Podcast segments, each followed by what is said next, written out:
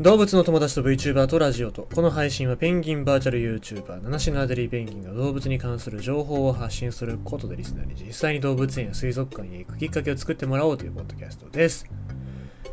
えー、まあお盆休みが2日目に入りましたけども。うんまあなんかそういつもいつもでは最近ずっと言ってる通りもう本当にいろいろと覚えなきゃいけないことばっかりであのー気持ち的には全く休めてないですけども。まあまあ多少多めに寝れるので、えーそこは多めに寝ようかなって感じですね。えーまあ、皆様は本当にしっかり休んでいただきたいですね。まあ、ちょっとまだ暑くなる、台風過ぎた後も少しまだ暑くなるでしょうから、まあ、そこら辺もね、あの気にしなきゃいけないところだと思いますので、もう本当にあの体力面だったりとか、しっかりとね、えー睡眠と食事はしっかりとって、えーいただきたいなと思います。で、あの今日はお盆だったので、まあお坊さん来ましたけども、うん、忙しいみたいですね。なんか普通はいつもなんか車で来るのに、今日タクシーでもう10分ぐらいですね、10分ぐらいあのささっと、あのーあれ、木魚も叩かずにそのままお帰りになりましたのでですね、まあなんで、すごい忙しいんだろうなとか思ったんですけども、えー、まあ多分今書き入れ時って書き入れ時って言っちゃいけないのかな。あの家庭あの帰ってくる人の対処をね、対応しなきゃいけないっていう、う時でしょうから、まあまああの頑張っていただきたいなと思いますんでね。ってことでございまして、今日のニュース読んでいきたいと思いますけども、これはあれですね、えー日本の動物園も対岸の火事じゃないよっていうところでお話ししたいと思います。韓国です。チンパンジー2匹脱走し、飼育員怪我、麻酔銃で捕獲の1匹死亡。テグ市。テグ市中区の、えーこれ読み方わかんないけど、辰代公園でいいのかな、えーにある動物園からチンパンジー2匹が脱走し、捕獲の際に麻酔銃で撃たれた1匹が死亡した。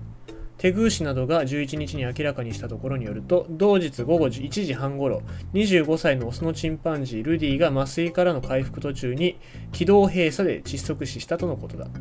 ルディとメスのチンパンジーアレックスは同日午前8時50分ごろ飼育舎の中を掃除していた飼育員を押しのけて逃走した脱走したことが分かった。アレックスは40分後に捕獲されたがルディは公園内を歩き回り午前10時40分ごろ麻酔銃を撃たれて捕獲された。捕獲後獣医による回復措置や野生動物、えー救助動物病院の緊急治療を受けたが救急治療を受けたが回復途中で気道閉鎖により窒息死した。テグー氏はルディが攻撃的な行動をとり飼育員1人の腕を噛んだ後公園の外壁の方に移動したため市民を守ろうと麻酔銃を撃ち捕獲したと説明した。負傷した飼育員は病院に搬送され治療を受けているとのことだということです。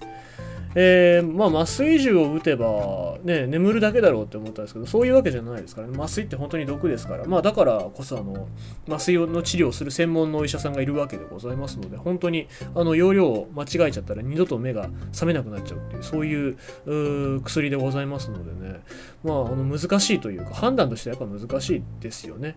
で、何を優先しなきゃいけないかっていうと、一般市民に危害が及ばないようにしなきゃいけないっていうところで、生き物に向かう、向き合うっていうところところで言うと、最悪の場合っていうのは、やっぱりその猛獣、よく日本でも訓練はされておりますけども、猛獣っていうのが、えーその街に出ちゃった場合、どういう影響が及ぶのか。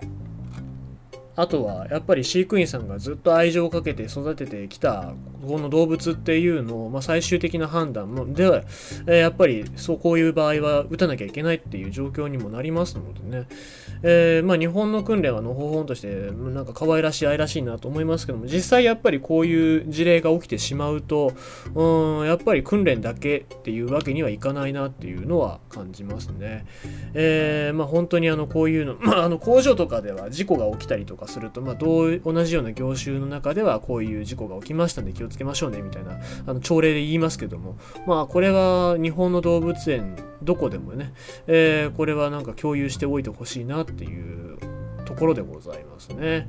えーまあ何にせよ本当におそらくこう25歳のオスのチンパンジーえーということでございますので長いこといたんだろうなと思うんですけども、うん、まあなんかこういう最後でね、えーお別れになってしまうっていうのは動物園のファンにとってもやっぱり残念なことなんじゃないかなと思いますので、えー今後はもう本当にこういうことがないようにしっかりと、うん、おそらくこれ餌の交換だったり掃除のタイミングだと思うんですけどもね、えーしっかりこう安全確認をして、えーの仕事業務取り組んでほしいなと思います。